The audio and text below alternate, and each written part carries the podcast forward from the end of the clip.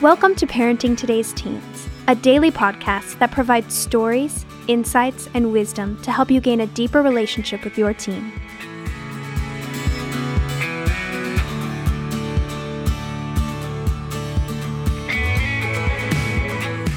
On today's episode, Mark Gregston and Wayne Shepherd talk about parenting and adoption. And Wayne opens up about his own adoption story. Let's listen in.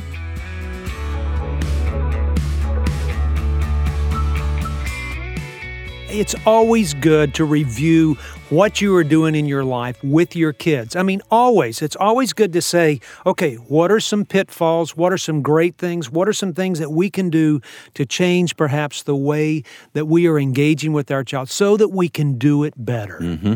When parents uh, decide they're going to adopt, I mean, that, that's an important decision, obviously, uh, for the parent and It for is- the, and it for the child. It's life changing for everybody. They need to spend a lot of time considering why am I doing this? What is the motive behind it? What are some of the pitfalls that may be challenging me years down the road? Because you're not talking about just getting a child for today. You're talking about a child that will be with you the mm-hmm. rest of your life so go into it with your eyes wide open. wide open and not be afraid of that. And so if you do encounter any difficulties or struggles, you know what? You can get through those things. If you understand how a child feels during those adoptive years, you can get through it and perhaps your approach needs to shift a little bit to better accommodate the needs of your child. As they start thinking back as they enter the adolescent years, thinking back over what does this mean for me to be hmm. adopted? Because they look at it differently when they enter the adolescent years. Our conversation today flows from Mark's booklet, A Look at Adoption from the Other Side. And Mark, I've read through this, and I really appreciate it because you forced us to look at all the realities of adoption. You know, it's it's difficult sometimes to look at those things that we think that have gone wrong. You know, nobody wants to see the cause of that, but I'm not so sure that when a child struggles that it means that something has gone wrong. I think at times God has placed that child for a reason. You know, I don't think a mechanic is a bad person. I take my car when it's not working to him for him to fix it, but I don't look at the mechanic and go, "Man, you're Yeah. really a mess." I place my car in his hands so that he can fix it and take care of it so that you know, that car can move on with me and do what it's called to do. It's that thumbprint of the car. He, he restores that car. And that is what families are called to do when they're adopting and they get a child that is becoming somewhat difficult. Is they are to restore that child and bring them back to a place where they can function and move on with life. You know, one of the things that I wanted to ask you, because we have the opportunities to talk and i think about things that i can talk to you about and it's either i can talk to you about radio about gray hair Oh, careful now. you know uh, good you know uh, bluegrass music but you've been adopted Hmm. and and there's a side of it as we sit here and talk about adoption i mean how did you deal with your adoption tell me your story a little bit and and how you dealt with that and how it affected you I'm hoping to get some free counseling out of this session here today from Mark Gregston, none other than Mark. Well, I was adopted. I was about 10 days old when I was adopted, actually. My uh, parents were unmarried teenagers. Um, as far as I know, they never married. Yeah. And uh, this is back in the 50s, of course. And when a young woman got pregnant, she was sent away. Yeah, And she yeah. literally was sent away into Michigan to live with her aunt. And that's where I was uh, born and adopted there in, uh, in Michigan. But as I look back on it, yes, there were some rough years during my teenage years of rebellion, but I think it was just the normal stuff of rebellion. I don't Yeah, the think had- normal rebellion, Yeah, not anything that you tied back. I'm trying to find my. I, no, I don't think so. I, Yeah. I don't ever remember having an identity crisis about being adopted or feeling inferior or any issues. Yeah. Um, my parents always told me that you know you were special because we chose you. But as I look back on it, I came into a home where my dad had been married previously and had a daughter. She was about 12 when I was adopted. Mm-hmm. Right.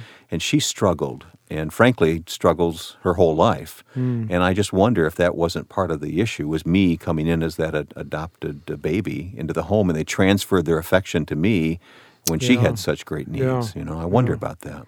Well, did you ever come to a conclusion about?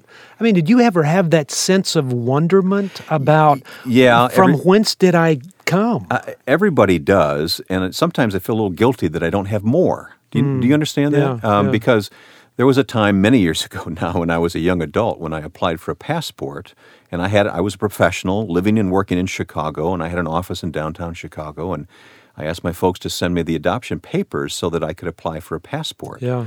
And when the papers arrived in the mail at my office, they showed my intended name, my last name on the papers.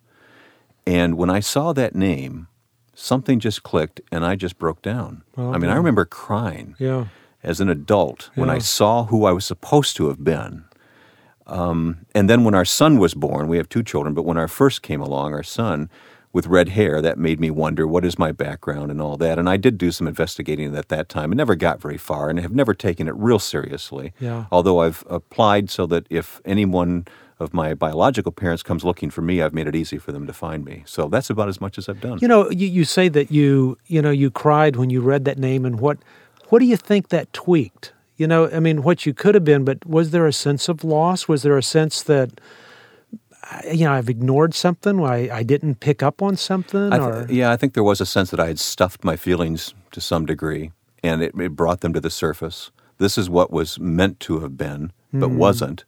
But at the same time, I was grateful. I mean, this is a time when abortion was illegal, but it, it could have happened easily, and it didn't. And I'm grateful that enough love was shown that I was given up for adoption rather than aborted. You know, there's a, a young man that um, that lived with us years ago, and he made a comment at his mother's funeral, and um, he said, "I am fortunate enough in this life to be loved by two mothers, one who loved me enough to give me up, and the other one who loved me enough to take me in." Yeah. You know, and I think there it's it's both handed. It's like it's even like Christ's atonement.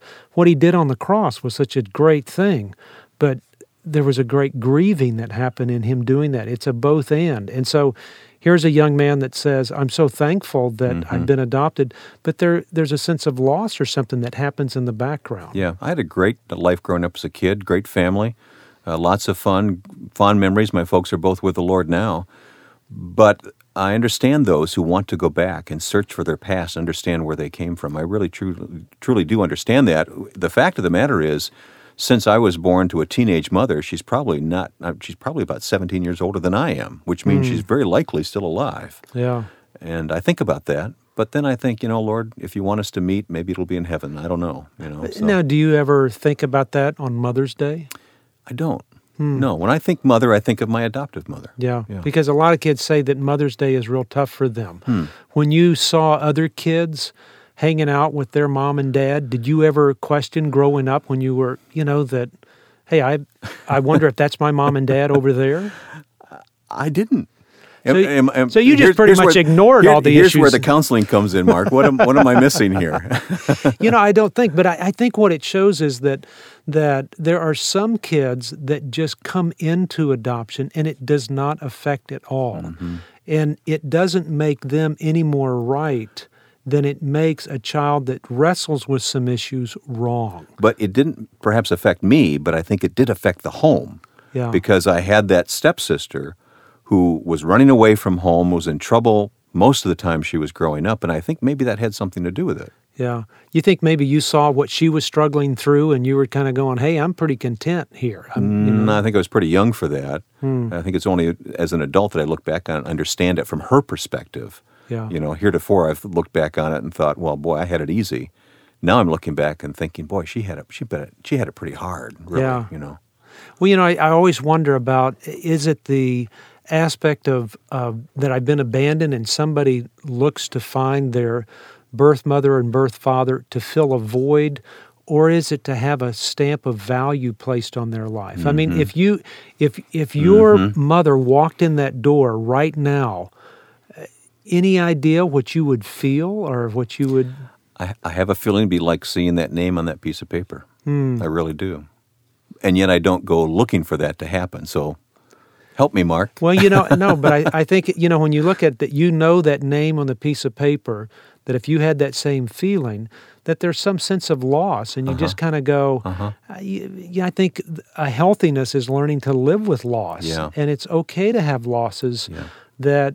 It's okay to grieve. It is. Some things could have been different. It could have been worse. It could. Have, Who knows? But in God's, you know, graciousness and faithfulness, He has brought you to where you are for some reason. Mm-hmm. But I think it's, you know, and a family goes, Well, I wish I had a child like that. And I go, No, I don't. I mean, I'm not so sure. You that, have what God gave you. That's right. I mean, I don't think I'd want anything different. And people wish that away all the time. The number of times that I've had families come to me and say, I wish we would not have adopted him. Mm. I go, Oh, no, no, no. You're, you're looking at the perspective of the pain right now. That's saying, you know, because I had a tooth pulled and it hurt, I would have rather have left the abscess tooth in. And I go, no, no, no. You, you've got to get a bigger picture for this thing.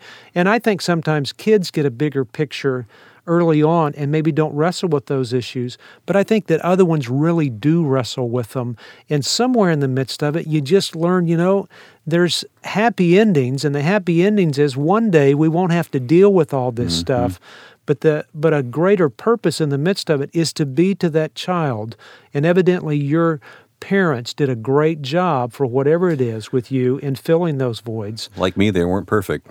Yeah, yeah. And you know, there's something good about living that way. You know, I have a great ad- admiration for parents who adopt children, especially children with special needs Yeah, today. I have yeah. a great admiration for them. Yeah, because they're taking on something and saying, you know what, this I'm going to have to be prepared for these issues. And you know what, the other side is, is that every parent ought to be prepared for the issues that may come their way. Somewhere we think that when we adopt a child because we chose them, we're not going to have to do that, and that's just not true.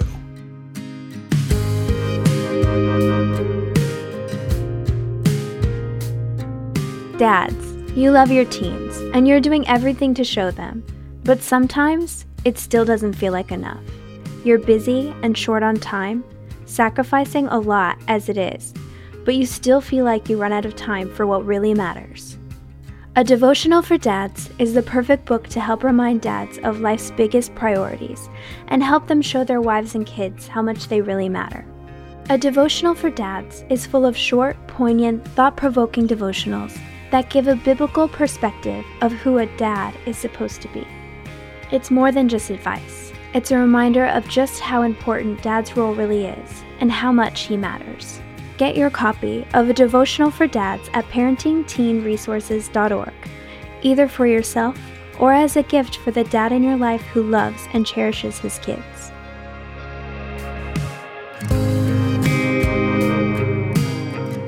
Mark, as we've talked about today, I know adoption can have its issues at times, but uh, parents and children need to stay firm in their resolve, don't they? They have to stay the course. That is so true, Wayne. You know, it's like a doctor, you know, that is sewing up somebody in the emergency room just because they're crying, yelling and screaming, cussing, acting pathetic and everything else. It doesn't stop him from doing what is needed. He keeps on doing what he needs to do. So their response really doesn't matter.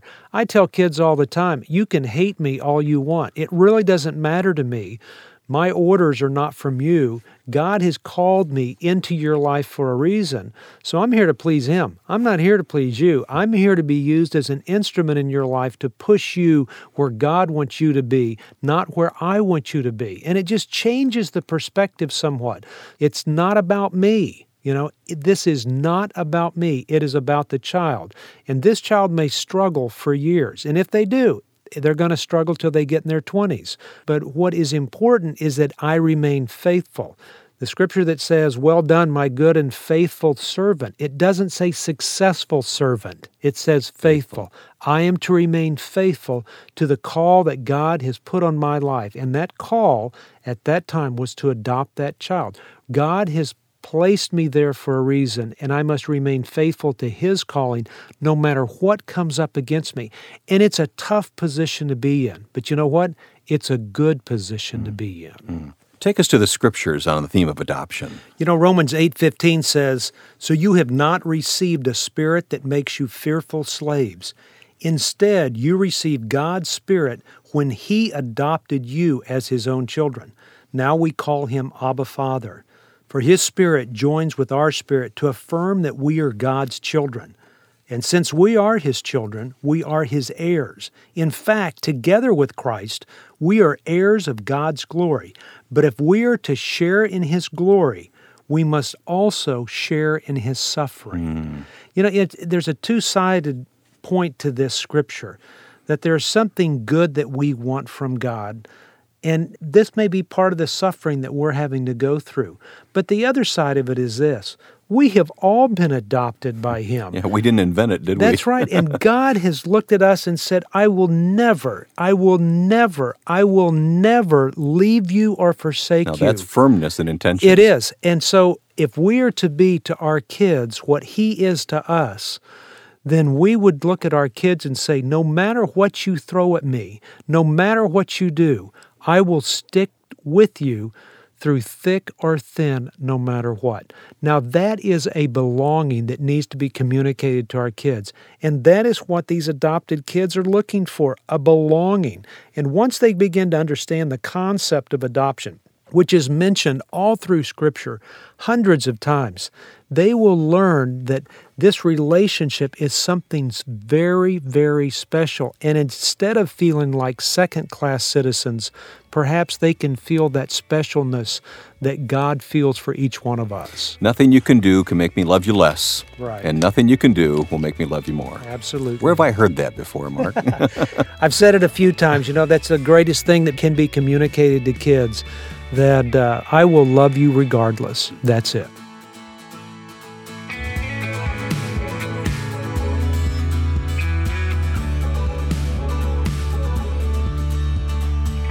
Thanks for listening to Parenting Today's Teens. For more information, visit parentingtodaysteens.org.